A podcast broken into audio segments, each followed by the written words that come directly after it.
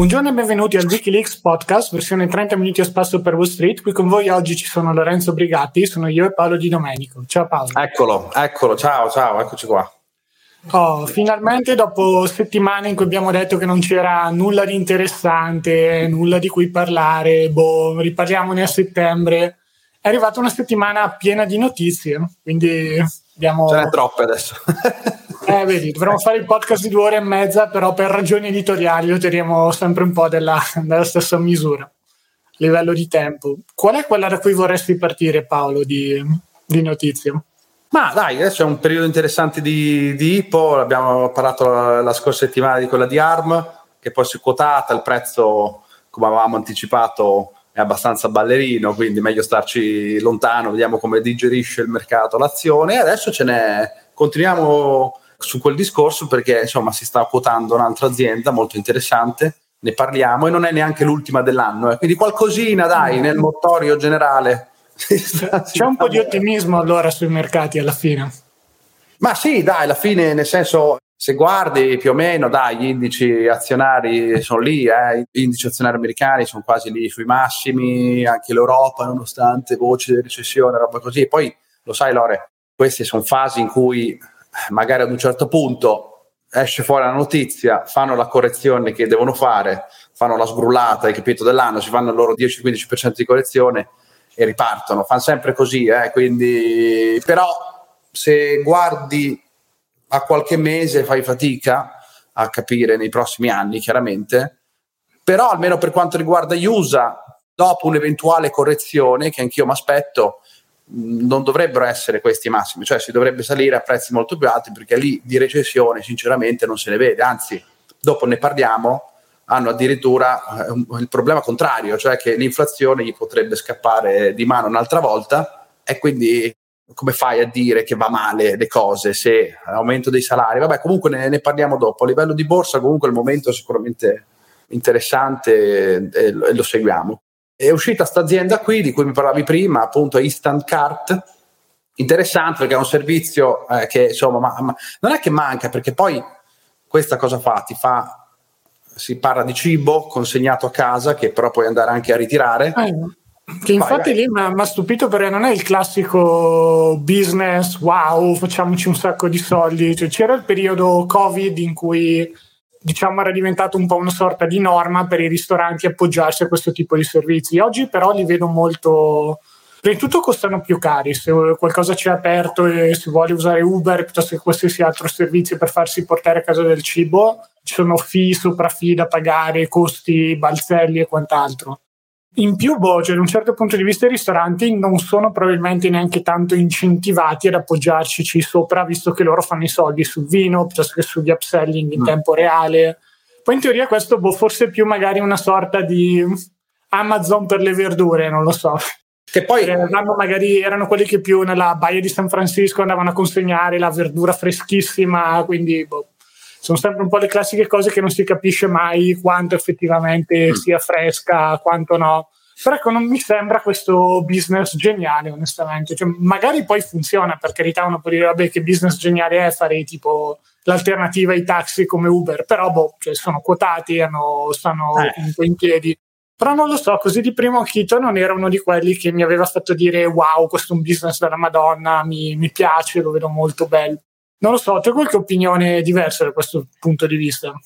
Ma ti dico, fai conto che servizi di questo tipo già ci sono, perché ad esempio la stessa Amazon ha un servizio che si chiama Amazon Fresh, dove comunque ti invia il cibo a casa.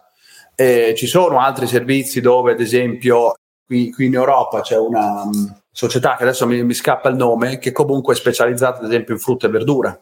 Ci sono altre società che sono specializzate in surgelati altre società che sono specializzate in uh, invio di carne, latticini e cose così. Quindi di servizi di questo tipo, di consegna a casa, ce ne sono già per quanto riguarda il cibo, eh, perché per quanto riguarda tutto il resto c'è già da tempo. Può essere l'ultima frontiera, cioè nel senso che credo che possa avere una. Ad esempio, io sono uno di, di quelli che potrebbe usufruire appieno di questo servizio qui, perché la spesa, ad esempio, è una rottura di. cioè la, la vedo come una, una perdita di tempo assurda anche perché comunque tu compri sempre le stesse cose, capito? Quindi anche impiegare l'auto, andare lì, costi, benzina, eh, casse, roba.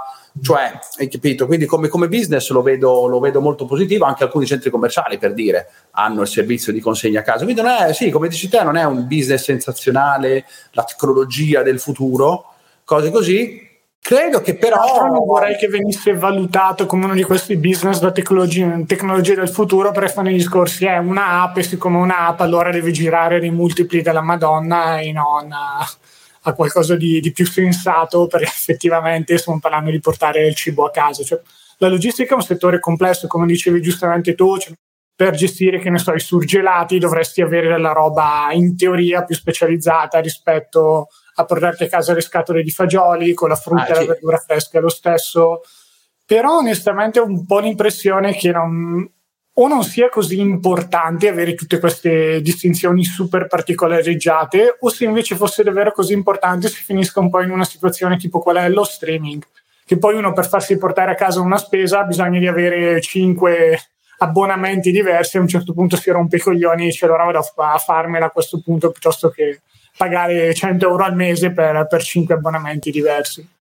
E vedremo, nel senso, secondo me la notizia interessante è che comunque queste società tech hanno un po' fiutato il fatto che quest'anno il tech sta tirando, quindi stanno tentando di immettersi sui mercati per avere una valutazione più positiva possibile.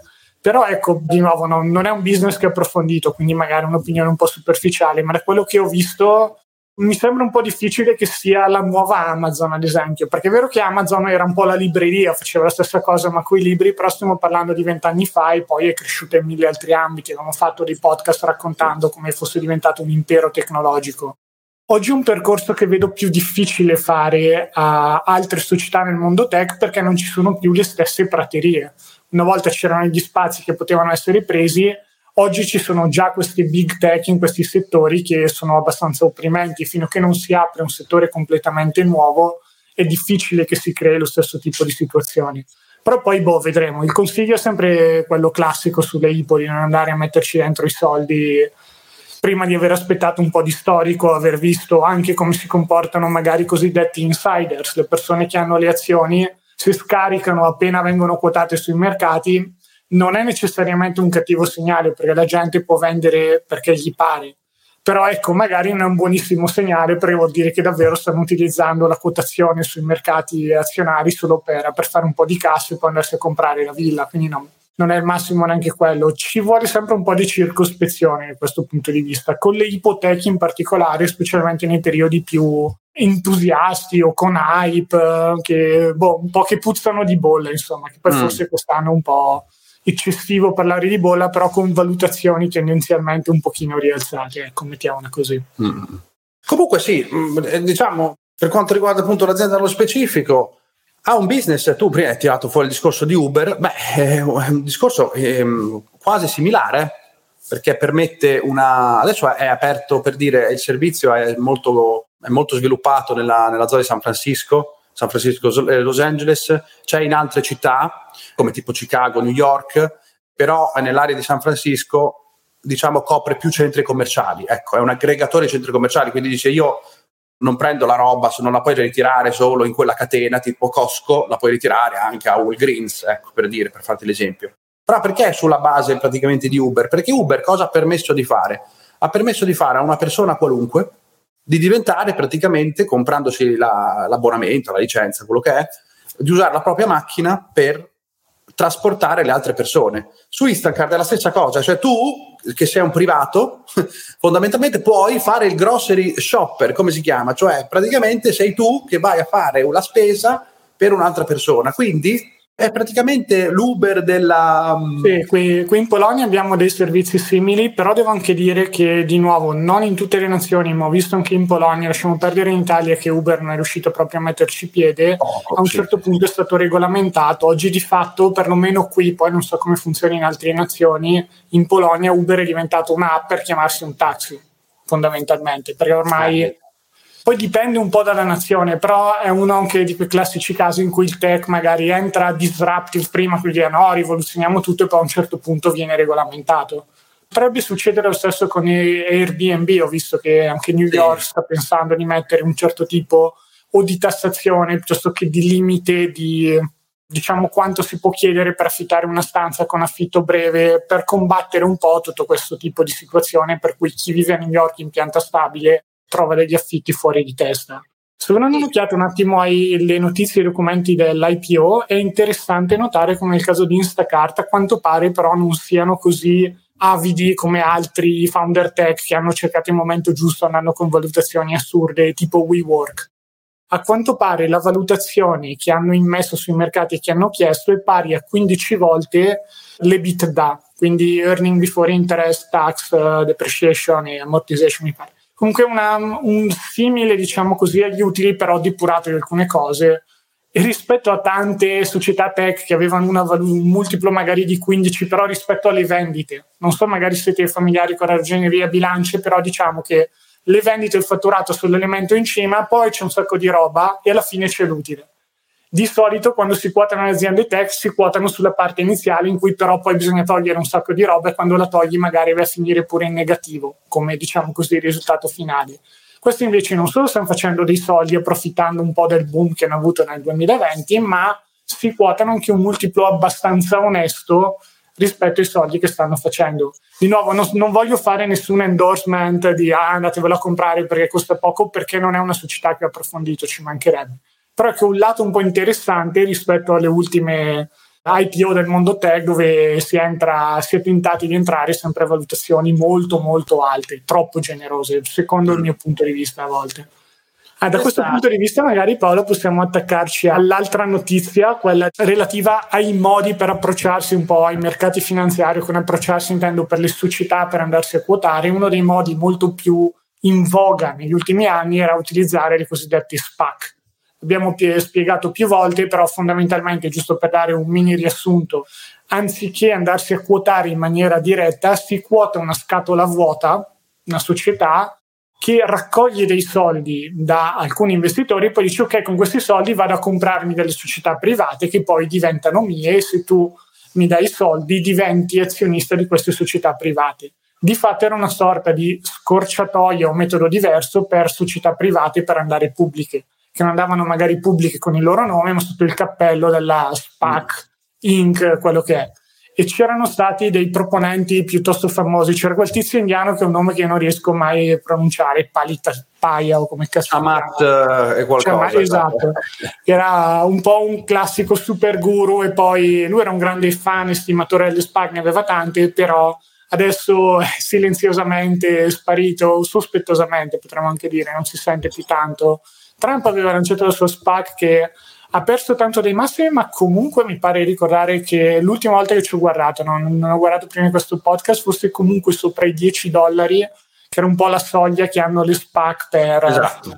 per essere profittevoli, ma comunque in linea di massima i rendimenti che si sono ottenuti investendo solamente nelle SPAC sono un po', diciamo così, le, le sorelle delle IPO, sono stati molto molto bassi e molto molto bassi, forse la parola anche sbagliata, sono stati molto negativi potremmo dire.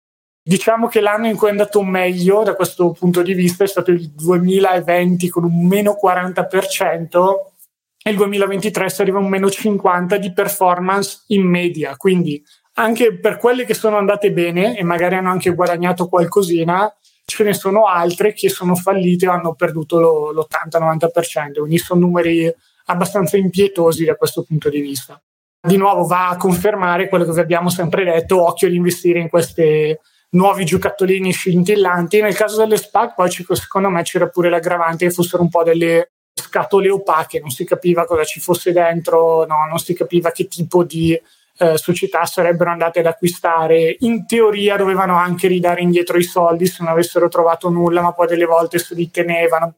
C'erano dei magheggi che non, non mi sono piaciuti per nulla e il mercato non ha premiato le SPAC, insomma. Un po' un mercato, diciamo così, implacabile, impietoso verso SPAC e IPO nel complesso.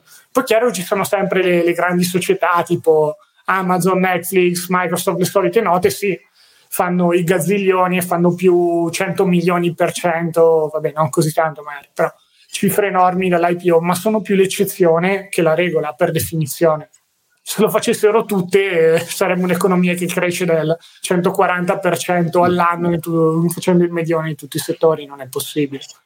Diciamo che sì, questo delle SPAC è stato uno dei fenomeni, capito, da baraccone del, del, del periodo dei soldi gratis, diciamo dello tsunami di liquidità delle banche centrali, quindi lì poi saliva tutto, quindi poi le aziende ne hanno anche chiaramente approfittato. Eh, in questo periodo di Baldoria hanno piazzato, cercato di piazzare qualsiasi cosa. E, e molto spesso sì, la SPAC aveva quella, quella caratteristica di quotarsi sempre a 10 dollari e molto spesso c'erano delle speculazioni sul nome dell'azienda che poi doveva fare la fusione con la SPAC e poi, di, e poi diventare. Quindi eh, c'era quella. Che prima che, che si sì, fosse. Quindi vedevi il pump, il pump sulla SPAC, lo vedevi prima. Quindi c'erano delle SPAC eh, che quotate a 10 andavano tipo a 20, 30, 40. Quindi qua, su, solo sulla speculazione del nome capitava che poi quando usciva il nome il titolo crollava perché cavolo, eh, anche se era un nome altisonante, ma comunque l'azienda è come se fosse salita di quattro volte. Poi se era tramite SPAC, ma comunque la borsa è tra virgolette un gioco di, di intenzione future, di prospettiva, di scontare il futuro. Quindi eh, se quella era già raddoppiata, vuol dire nel momento in cui sull'intenzione, sulla, sulla, sulla speranza che era proprio quella l'azienda che si andava a quotare, eh, cavolo, lì compravi il massimo e magari ritornava a 10 e perdevi il 50% se avevi comprato a 20. Quindi è stato un fenomeno di quelle lì. Su quella scia su quella scia. Adesso si è praticamente, sì, praticamente azzerato anche a livello di, di hype, visto che ce ne sono, sono, ce ne sono molte meno. E niente, quindi vedi, può essere che, perché sta roba poi è anche ciclica, può, può darsi po' che può ritornare una fiammata di questo tipo, però secondo me non avverrà mai più come è stato due anni fa perché lì si erano create proprio delle condizioni che ad oggi sarebbero irrepli- irreplicabili, capito? Può avvenire ma molto molto molto più edulcorata. Ecco. Poi ci sono le aziende che si quoteranno, ci sono delle IPO eh, che ci potranno essere, sì, ma versione molto molto molto più ridotta. Eh. Quindi adesso non è più come due anni fa che si mettevano i soldi dappertutto, adesso gli investitori saranno molto più selettivi. Eh. E, e, questa cosa è stato l'emblema di questo discorso, l'hai visto dalla salita degli indici azionari americani, che se non fosse stato per quei 6-7 titoli, da inizio anno le performance sarebbero molto molto diverse da quelle che vediamo. Ricordo che l'SP cosa sta da inizio anno? Cosa sta? Più 13, più 14? Ecco, togli la performance di quelle 6 e siamo a zero, eh. Quindi, insomma. questo secondo me è comunque uno di quei casi che può rientrare nel classico caso un'altra grande vittoria degli ETF ben diversificati che replicano gli indici perché è vero che come dici tu la performance è arrivata principalmente dalle società più grosse però è, cioè, chi non se le è volute comprare ha fatto una scelta di gestione e allocazione attiva, ha rinunciato a questo tipo di rendimenti e adesso è rimasto con il cerino in mano. Ah, sì. Chi si è comprato gli indici oggi si porta a casa la performance extra di queste società. Un domani dovessero cominciare a battere la fiacca, le società sotto, che mi auguro, vabbè, cioè, o si va in crisi, quindi vabbè, c'è da farsi quel paio d'anni di, di meno 20, meno 30, quello che è valutazioni un po' toste, però nel frattempo l'indice si va a cambiare, le società sotto andrebbero a, diciamo così, portare un po' del fieno in cascina, dice Sergio in, in Tradix, per le società grandi. Cioè, magari quello che può farti una Microsoft te lo fanno 15 società piccoline, però di nuovo chi si è comprato solo Microsoft non si porta a casa il periodo in cui le 15 società piccoline insieme tirano sull'indice come Microsoft. Poi piccolino è un concerto relativo, perché sto prendendo... È un concerto relativo, sì. Sì, sì, sì. Lo, lo Standard Poor's 500 stiamo parlando di giganti in generale, solo che ci sono boh, cioè mammut e dinosauri, to, per avere un'idea. Cioè, quindi adesso i dinosauri sono le grandissime società tech, però cioè, una ventina di mammut magari ti portano comunque la stessa forza e ti porta a casa un tirannosauro. Spero che qualcuno che sia all'ascolto, che sia un appassionato di queste cose, no, non stia prendendo il fucile per adesso che ci penso No, non ho ben chiaro quanto fosse più grosso un mammut di un dinosauro, però ecco, nella mia immaginazione era un po' un elefante, il dinosauro era grosso, quindi va bene. Ah, comunque erano, poi dipende dal, dal dinosauro, eh. Perché il T-Rex eh no, magari lo so, visto che, eh, mi ricordo il Veloc- Velociraptor di Jurassic Park. Però pensavo, almeno andando a memoria, che i dinosauri grossi fossero veramente grossi, molto più dei mammut, però vabbè. Hai il brontosauro appassionato di zoologia, storia della zoologia, ci scriva su Staff. Confermare o smentire questa tesi. Guarda, su questo discorso, aziende grandi, aziende piccole, chi tira più, più chi tira di meno, allora, sì, qui c'è da fare una differenziazione importante. Allora, giusto per inquadrare, allora tu hai adesso una fase in cui gli indici americani sono risaliti dai minimi di ottobre grazie alle grandi capitalizzazioni. Ora, non è che le medie capitalizzazioni non hanno tirato, perché ad esempio Berkshire Hathaway, come la, la definisci? Una, una grande media o piccola, vale 700 miliardi, direi media se confrontata. Non è nella top 10 comunque della capitalizzazione. Sì, sì, sì, è nella top, è nella top 10. Sì, sì, sì. Ecco, prendiamo come riferimento. Esatto. Allora, Nvidia, Nvidia, ti faccio l'esempio. Nvidia stava a 300 a 280 miliardi sui minimi, adesso sta a 1000. Quindi prima erano piccole, adesso vedi, quella è una mm. di quelle che era nella media e è diventata una delle più grandi, la quinta sesta. Quindi adesso qual è il discorso? Questo è un discorso molto importante per capire anche l'asset allocation, non sono chiaramente consigli finanziari nel senso che poi se uno, uno ha gli ETF, poi se deve, quando si parla di investimento in azione, poi lì si fa tutto un altro mestiere. È una cosa che fa parte dello stesso settore, ma è una roba che è completamente diversa, cioè, hai capito?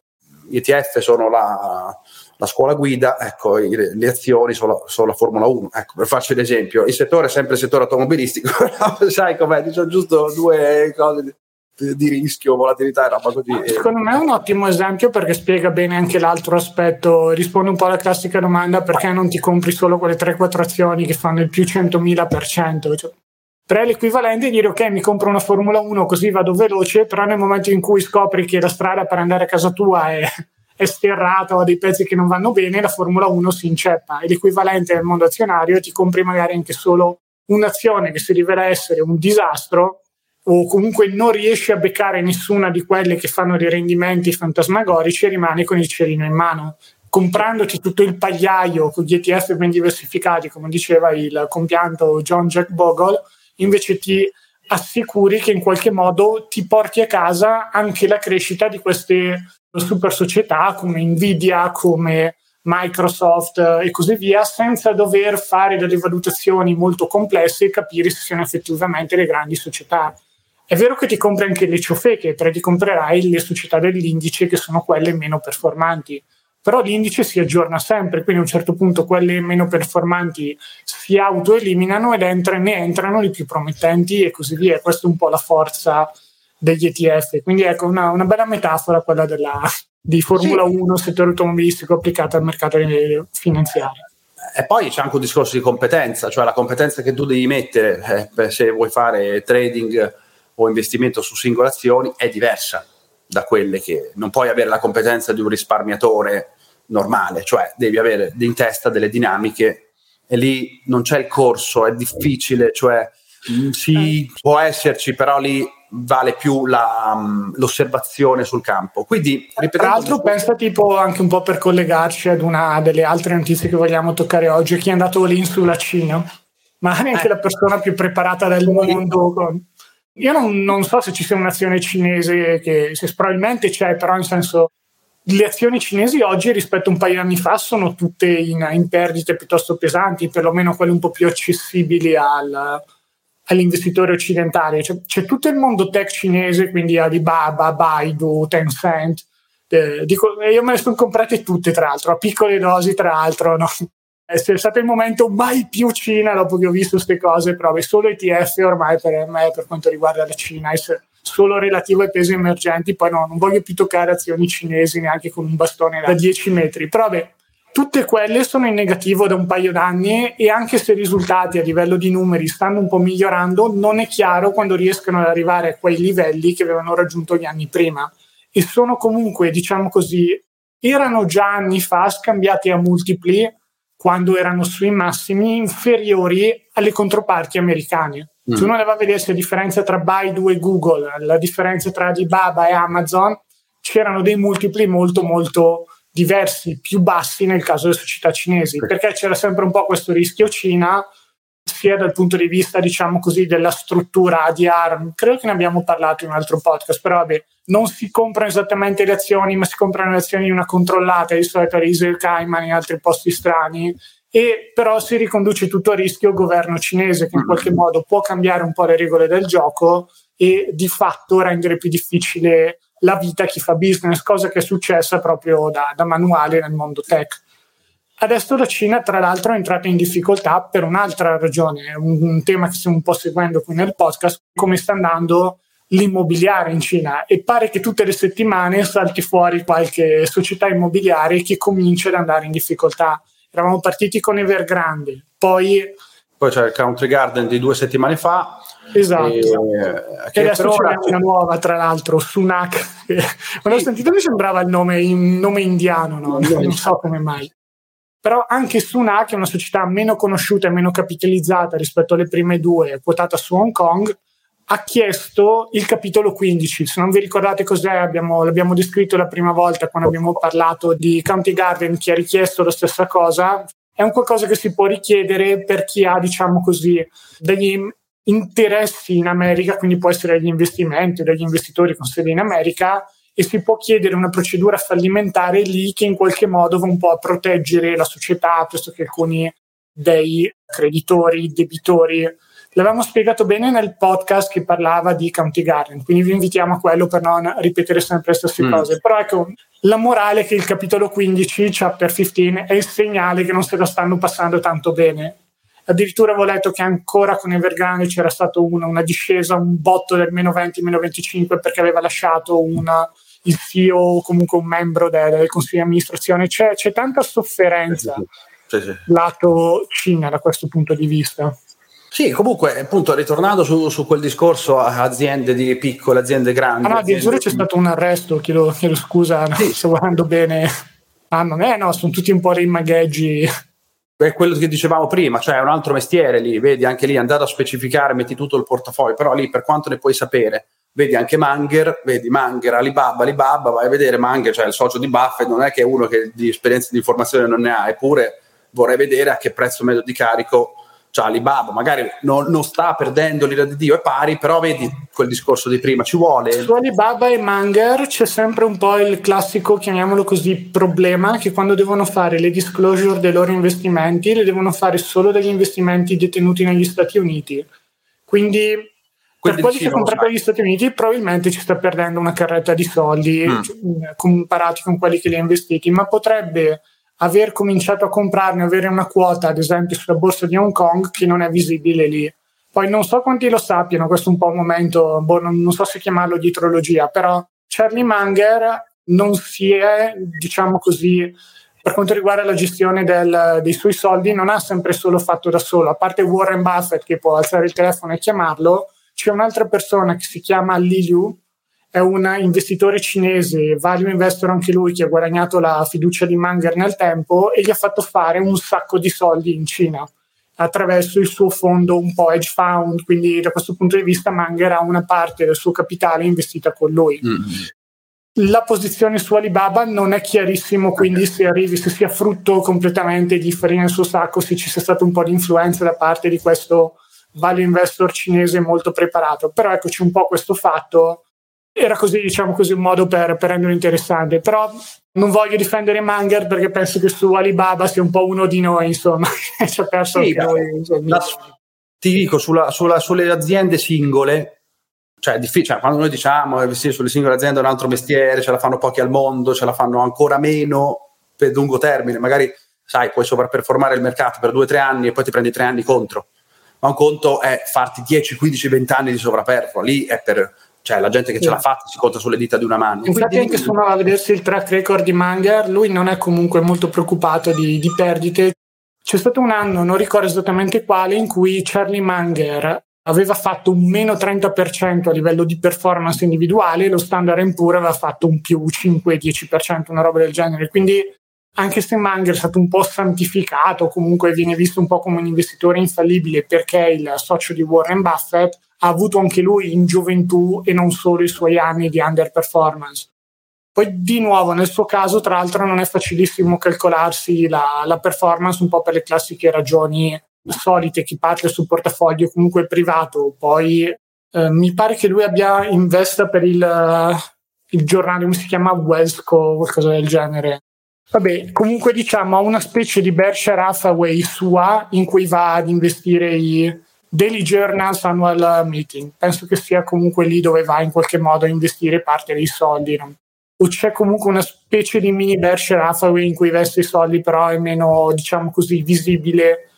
È un modo forse questo per ricordarci che anche i grandissimi investitori sulle singole azioni ah. possono prendersi le loro cantonate. Sì. Quindi, oh. eh, ma infatti sul discorso di prima che era rimasto a metà, quindi sul discorso piccole aziende, grandi aziende, se tu vedi, perché poi c'è quella notizia interessante con la quale poi chiuderei anche il pod, quella dei degli scioperi in America che sta diventando una problematica assurda. E quella è più una, una, notizia al volo sull'inflazione, dove però vi aggiorneremo di più settimana prossima. Andiamo sugli scioperi adesso. Que- quello il discorso degli scioperi, quindi potrebbe addirittura portare inflazione, un'altra fiammata, perché? perché si produce meno. Si produce meno, però se l'economia tira, hai capito, c'hai dei problemi. Il discorso che facevamo prima, e dopo ci attacchiamo a questa notizia qui, per capire l'andamento di, degli indici americani eh, da qui a qualche mese, da qualche anno fai fatica. E quindi anche per quanto riguarda scelte di aziende, questa cosa è importante. Gli indici americani, per conto che hanno fatto i massimi a luglio, ma perché e adesso stanno correggendo, non si sa se mo ripartono, c'è un'altra correzione davanti o vanno nuovi massimi, però perché penso che non sia finito il rialzo? Ci può essere una correzione anche più o meno importante, però perché penso che non sia finito? Perché uno, l'economia USA non mostra per ora, ci sono delle criticità, eh, sono mesi che andiamo avanti dicendo ci sono delle criticità, ma non c'è una criticità grossa, ti ricordo il discorso delle banche che facevano la scorsa settimana, che sono pieni di titoli di Stato, poi c'è il, com- il commercial real estate che sta male e adesso a dicembre, a ottobre c'hanno tutto il pagamento delle tasse, i, c'è il debito studentesco che insomma lì gliel'aveva condonato, adesso gli tocca pagare, quindi hanno delle problematiche, ma non c'è una cosa che adesso li può far scoppiare gravemente, capito? Quindi se tu guardi la prospettiva degli indici americani, per capire perché penso che non abbiano raggiunto i massimi, perché i massimi che hanno fatto in America sono stati massimi non corali. Tu quando sai che un mercato, sai, oddio, quando è che c'è il sospetto che un mercato possa aver raggiunto dei massimi importanti? Quando la, una moltitudine di azioni va sui massimi. Invece, diversi in settori diversi. Invece, come dicevamo prima, adesso quello che ha fatto il piccolo, Information Technology, con 6-7 titoli, ma ci sono tantissimi altri titoli che sono rimasti indietro. E se guardi anche la percentuale di azioni in portafoglio degli investitori, metà investitori non hanno azioni in portafoglio. Quando mai è avvenuto un massimo storico con azioni al 50%? Quindi, qual è il discorso? Per capire adesso dove posizionarsi e andare a cercare, chi vuole andare a cercare la sovra performance oggi, deve andare sulle piccole medie capitalizzazioni. È normale che se l'anno prossimo, ad esempio, l'SP 500 va a 6.000 punti, una Apple ah. è probabile che te la trovi oltre 200, ma... Questo tra l'altro secondo me vale un po' in tutte le stagioni economiche, nel senso è chiaro che le piccole società piccola capitalizzazione sono quelle che soffrono di più, però quello lo diceva benissimo anche Charlie Munger, forse non citarlo subito dopo, averlo un po', diciamo così, sminuito per la sua scelta di Alibaba non è il massimo, ma io su questo mi trovo al 1000% d'accordo con lui. Una volta gli è stata fatta la domanda se tu oggi dovessi ricominciare a fare lo stock picker, andare a scegliere azioni singole qui e là, cosa faresti? Andresti sul tech, su... E lui ha risposto in modo molto tranquillo, io andrei sulle aziende a piccole, piccolissime capitalizzazioni. Perché? è proprio il mondo della gestione attiva degli investimenti delle volte si avvicina un po' al concetto di tavolo da poker. Ci sono dei giocatori sempre più forti e sempre più preparati, dove vanno a giocare questi giocatori sui tavoli più prestigiosi, quali sono? Indici americani di società come Standard Poor's e quant'altro, oppure altri indici a grossissima capitalizzazione in giro per l'Europa, però principalmente Stati Uniti, to, mettiamola così. Se invece uno va a prendersi ad esempio, che ne so, le piccole società polacche, per fare un esempio che è vicino a dove vivo io, ma chi ci viene ad investire? Che se arriva Warren Buffett se le compra tutte con i soldi che dà di mancia al giardiniere quasi. Tutto, tutto il listino, secondo me. Quindi da questo punto di vista la prima cosa è che mol- c'è molta meno competizione preparata perché non arriva gente ad investire nelle small cap, nelle società piccola capitalizzazione con dei modelli super raffinati. Cioè, se li hanno, li, ha- li usano per raccogliere soldi e poi fare magari milioni miliardi andando sulle società grosse. In più è proprio un po' una legge della natura, nel senso quando si leggevano le notizie eh, l'economia cinese sale il 15% all'anno era perché l'economia cinese rispetto un po' alla sua popolazione ed altri fattori era molto sottovalutata, c'erano pochi soldi che giravano, quindi anche solo cominciare a normalizzare un po' la situazione voleva dire i tassi di crescita incredibili. Quando però si arriva al top, è difficile crescere ancora in maniera esponenziale. Un po' lo, è una cosa che intuiscono tutti quando si parla di atleti. Qualcuno può fare la, diciamo così, tutto quello che è necessario per arrivare a essere al top della sua categoria come atleta, ma poi per rimanerci devi farci un paiolo che è 4-5 volte tanto. Per, per arrivare al top c'è tanta preparazione, ma può bastare un colpo di fortuna unito a preparazione e talento. Per rimanere al top tanti anni la fortuna non basta più. Eh. Devi avere tutto un altro insieme di cose, metterci molta più energia, molto più lavoro. Lo stesso si può applicare un po' alla crescita delle società per crescere tanto, società già grandi devono inventare nuovi mercati, se non ce la fanno non crescono. È solo un po' il mondo tech recente, con le, le società che dicevamo prima che sono cresciute tanto anche quest'anno, che in qualche modo sta un po' diciamo cercando di andare oltre questa legge non scritta dei mercati. In tutti gli altri casi, quando un'azienda diventa troppo grande, a un certo punto non può crescere più di così, ha raggiunto il suo tetto massimo e deve per forza cominciare a decrescere e a scendere che non significa che lo puoi fare la performance. Però, come dicevamo prima, se tu hai la crescita degli indici americani non è finita, magari perché magari l'economia fa il picco il, col PIL il prossimo anno, quindi magari dopo una correzione hai un altro picco. Con l'SP che ti fa un 30-40% a rialzo, non è che Apple non sale, ti fa un 20-25%, anche un 30%.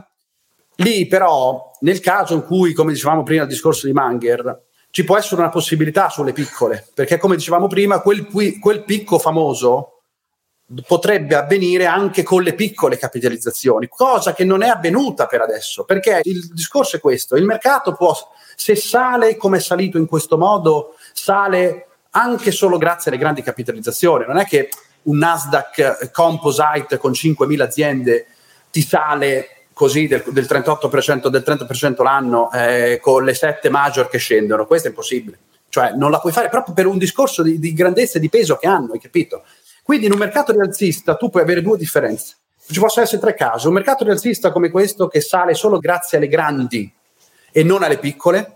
Un mercato rialzista che però, è, ripeto, è, è, hanno fatto i massimi ma senza entusiasmo con gli investitori con poche aziende, quindi credo che non siano i massimi. I massimi vengono fatti quando sono tutti dentro all-in con tutto il portavoglio e calcolano anche le piccole. Adesso io giocherei su questa cosa qui. Poi, chiaramente, se fra tre mesi scopre recessione, ti vanno giù le grandi, ma le piccole che non sono salite perdono pure. Non è che una recessione perde Apple, Facebook e quelle stanno a zero, quelle stanno a meno 50 e poi perdono un altro 50%. Sì, Può infatti stanno a guardarsi la performance delle piccole rispetto alle grandi, c'è una forbice che si sta allargando. Un po' di nuovo, sono quei classici fenomeni relativi anche al mondo del value investing, che la sua performance, a parte il periodo quando sono stati reintrodotti i vaccini del Covid per la prima volta, quindi introdotti e non reintrodotti, lì c'era stato un po' diciamo una sorta di cambio e il cosiddetto value investing era un po' tornato di moda, tra virgolette, e poi ancora un po' tornato nel dimenticatoio in questi anni.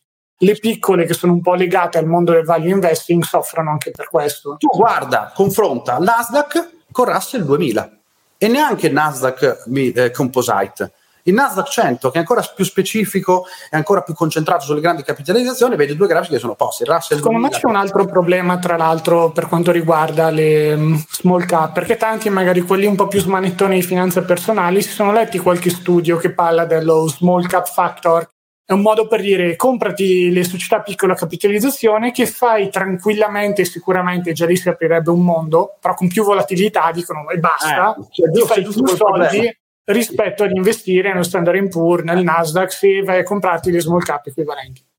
Ora, qual è il problema di questo tipo di teoria? Che quando si va a guardare questa super performance delle small cap, che è stata documentata a livello accademico, quindi c'è ed anche un po' senso a livello intuitivo, per qualcosa di piccolo ha più probabilità di diventare più grande rispetto a qualcosa che è già grosso di diventare enorme, ma al di là di questo cos'è il problema? Che anche lì vale un po' la legge dei grandi numeri. Se uno va a comprarsi ETF piuttosto che fondi a gestione, anzi facciamo un discorso ETF, se va a comprarsi gli ETF che investono nelle small cap, queste società a piccola capitalizzazione, non è mica detto che faccia questi grandi soldi, per un ETF si compra tutto in maniera indiscriminata, ma tante delle società che fanno grandi performance quando sono piccole oppure anche addirittura nano cap, quindi veramente molto piccole, non sono facilmente acquistabili né da ETF né da altri investitori istituzionali. Proprio quella è la definizione, cioè, certo. altrimenti non rientrerebbero nelle, nano cap, small cap e quant'altro. Quando però ci entrano, potrebbe da certi punti di vista essere già troppo tardi perché la maggior parte della crescita è già stata raggiunta per tante aziende. Quindi di fatto andarsi a prendere o ETF o fondi a gestione attiva, lì vabbè, sulle solite dinamiche che a meno che il gestore non sia l'incarnazione di Charlie Munger quando è ancora vivo o di chi per lui, se non c'è una persona iper preparata è ancora peggio l'ETF per le solite ragioni, costi alti, eccetera, eccetera. Però quello che direi è che se qualcuno vuole un po' affacciarsi al mondo delle small cap piuttosto che nano cap, paradossalmente è più probabile portarsi a casa qualcosa facendo qualche piccola puntata speculativa e sottolineo piccola, quindi quello deve essere chiaro che, che non diventi la strategia per diventare ricchi in fretta o quant'altro, piuttosto che andarsi a comprare questi ETFoni quando tante small cap poi tendono un po' a regredire piuttosto che non vanno da nessuna parte, quelle più promettenti cosa fanno? Diventano mid cap e non siete più investiti in quelle perché l'ETF investe solo nelle small cap. Quindi o si compra veramente un super contenitore che oltre alle variazioni include anche una percentuale di small cap, perché no? Beh. Però ecco, io sono un po' contrario all'acquisto di contenitori ETF, fondi di investimento nel settore small cap perché uno si è letto la ricerca fatta dieci anni fa che fa mm. vedere come facciano meglio. Numeri che poi non sono stati ripetuti nell'ultimo decennio, tra l'altro. Sì, cioè, ti dico, eh, vedi, la sfida già sulle singole aziende è difficile. Allora, uno, se si occupa di, vuole fare un po' di speculazione, vuole mettere una parte del proprio portafoglio per la speculazione, quello che dico io, meglio concentrarsi all'inizio sulle grandi. Perché? Perché le grandi in un mercato rialzista salgono al 99%. Non è possibile. Per come è composto gli indici americani oggi, non è possibile che gli indici americani salgono senza che non salgano anche le grandi aziende. Anzi, sono quelle. In una recessione. Sempre qualche rischio comunque. A me viene in mente General Electric. No, che... il, rischio, eh beh, il rischio c'è, perché eh, certo, ma qual è il discorso? Che anche in una recessione grandi, se tu rimani incastrato con un portafoglio di azioni, perché il discorso è sempre il rischio, del guadagno ci, ci interessa dopo, il, il, problema è prima calcolare il rischio. Anche in una recessione le grandi aziende resistono perché hanno tanto di quel cash flow, possono fare il, quei buyback, possono fare una serie di cose, hanno le spalle larghe, quindi in una recessione, se tu rimani incastrato su grandi capitalizzazioni, è diverso che rimanere incastrato sulle piccole. Ma sulle piccole hai anche lo svantaggio, come dicevi te prima, uno della volatilità perché vuoi fare un portafoglio con qualche azienda piccola, certo, però eh, meno 50, meno 60. Poi tu, tu, uno mi potrebbe dire, eh, però se l'è preso anche Facebook, meno 60. Eh, ho capito, ma dovevi proprio comprare sui massimi, ma poi hai visto cosa ha fatto.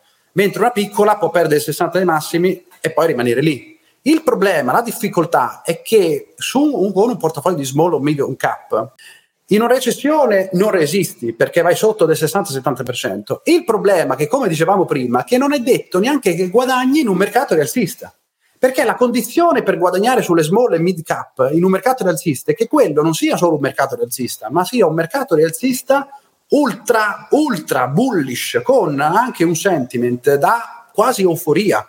Perché, come dicevamo prima, quando è che tu vedi massimi di massimi sul mercato? Quando tutti i titoli sia grandi che piccoli e in, un, in quel caso il piccolo sopravperforma, ma devi avere un mercato rialzista forte. Questo è stato un mercato rialzista, però è un mercato rialzista, però ripeto, c'è il pericolo che è un mercato che è guidato solo da 6-7 aziende.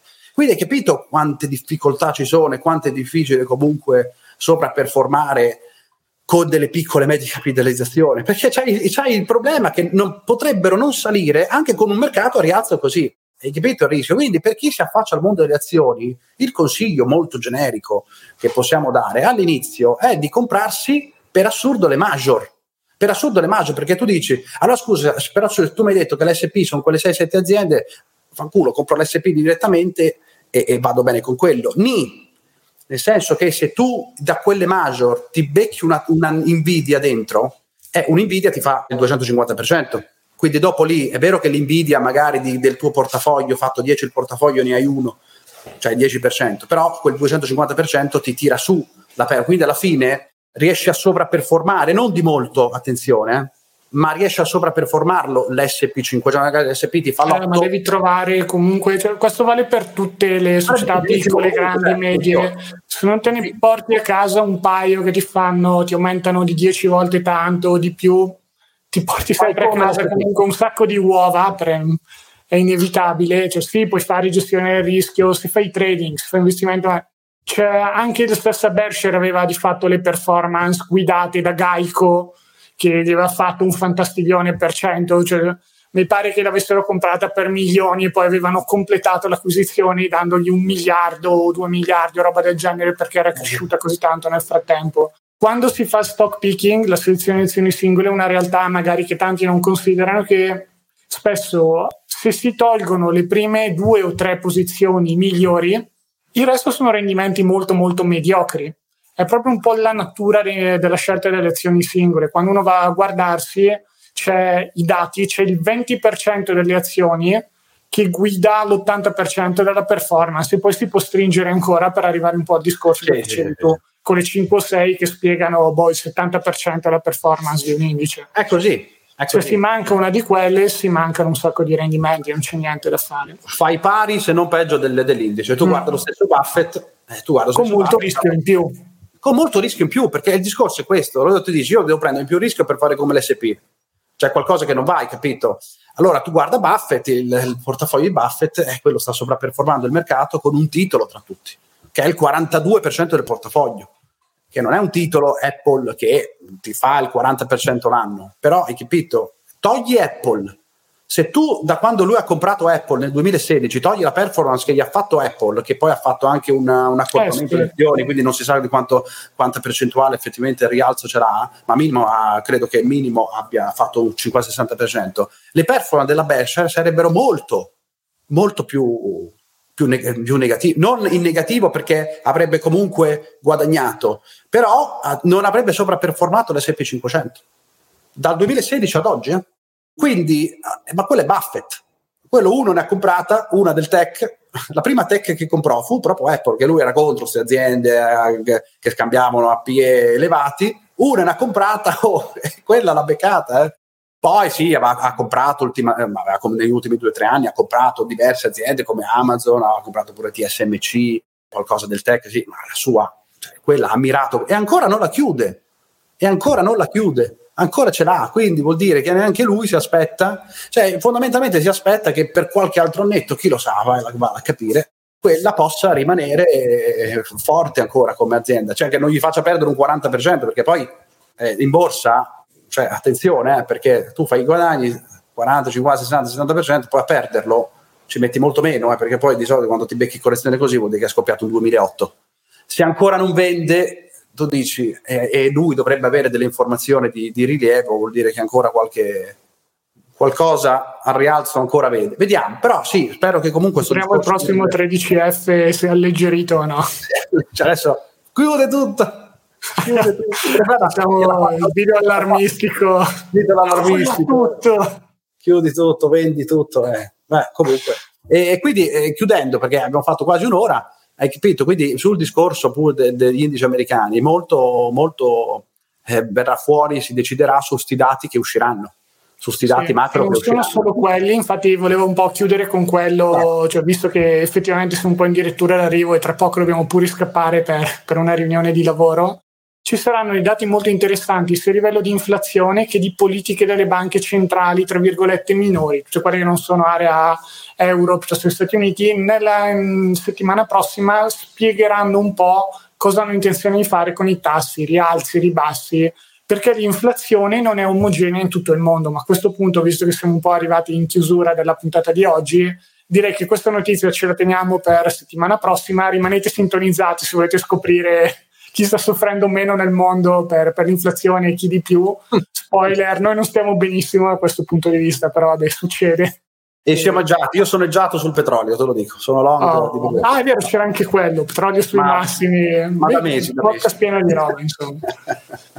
Va bene, vi ringraziamo per l'attenzione per essere stati qui con noi. Grazie a te Paolo per essere stato qui con me oggi, è sempre un piacere. Vi invitiamo a venire a trovarci un po' sul nostro canale YouTube, sul nostro gruppo Facebook Wikileaks Investimenti e Finanza Personale, pagina Instagram, LinkedIn, un po' su tutti i social, insomma oppure riascoltatevi qualche vecchio episodio del podcast che male non fa e poi lasciateci una recensione da qualche parte, anche quelle ci fanno sempre un sacco di piacere.